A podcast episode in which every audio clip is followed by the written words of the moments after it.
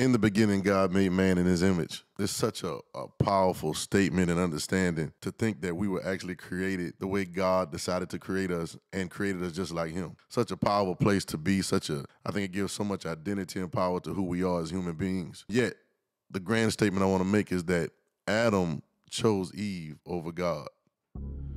We know the story. Man is made in the image and likeness. God breathed in him, and man became the living soul. Then he gives them clear instructions on what to do. You can eat any fruit in the garden. You can eat all of it, but the tree of knowledge of good and evil, don't eat from. It's a very simple instruction that should be able to be followed. There's no mystery to it. There's nothing you got to decipher or get revelation. It's just a very clear instruction. Yet when the moment of truth actually comes in the story, if, if you're familiar with it, it's in Genesis, Adam chooses Eve over God he decides to eat the fruit instead of listening to the instructions that God gives him. And it seems to be the age old story of us as mankind. We tend to always fall for what we are infatuated with, what, what we desire, what we've taken a liking to, uh, what we want out of life.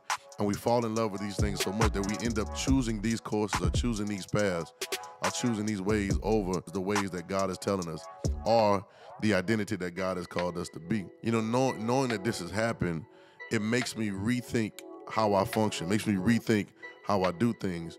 Um, one of the main things that makes me rethink how I do things is how Jesus handles it. You know, we always say the statement Adam and then the first Adam and Jesus the second Adam.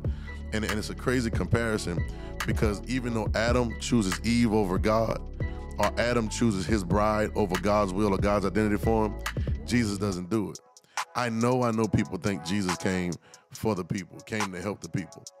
But the people being helped was a uh, result of Jesus doing God's will. He would make a statement, and I never understood it for years. He'd be like, "Nobody's left houses or lands, or forsaken houses or lands, mothers or fathers, wives or children."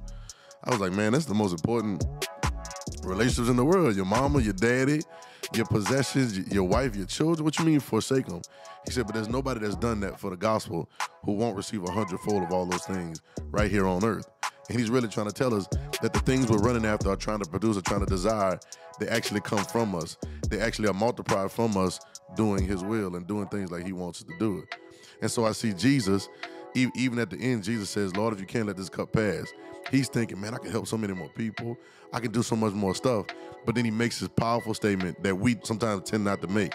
We don't even get this far. We always want to pray for what we want. We always want to go for what we want. But then he says this, nevertheless, not my will, but thy will be done truth be told, and, and this is this is a, a blanket statement, this is a period statement, um, that there's no way to go against this, that God's will for you is bigger than what you want for yourself. It's the, it's the, it's the, it's the bottom line truth. And so being able to seek his will instead of what we want all the time, knowing that he already knows what we want before we even ask him. I mean, the scripture even says that. And so I see, I see, I take my example from Jesus versus seeing what Adam does, which is, and this this happens in relationships, this happens with possessions, this happens with jobs, careers, all kind of things. Sometimes we take so much affection on what we want or what we what we produce or what what's we allowed to connect to us. We have so much affection in that that we forfeit our true identity in God and lose out on the grand scheme and the grand plan that God has for us. So the statement is Adam chooses Eve over God. What what are you choosing over God? Good question.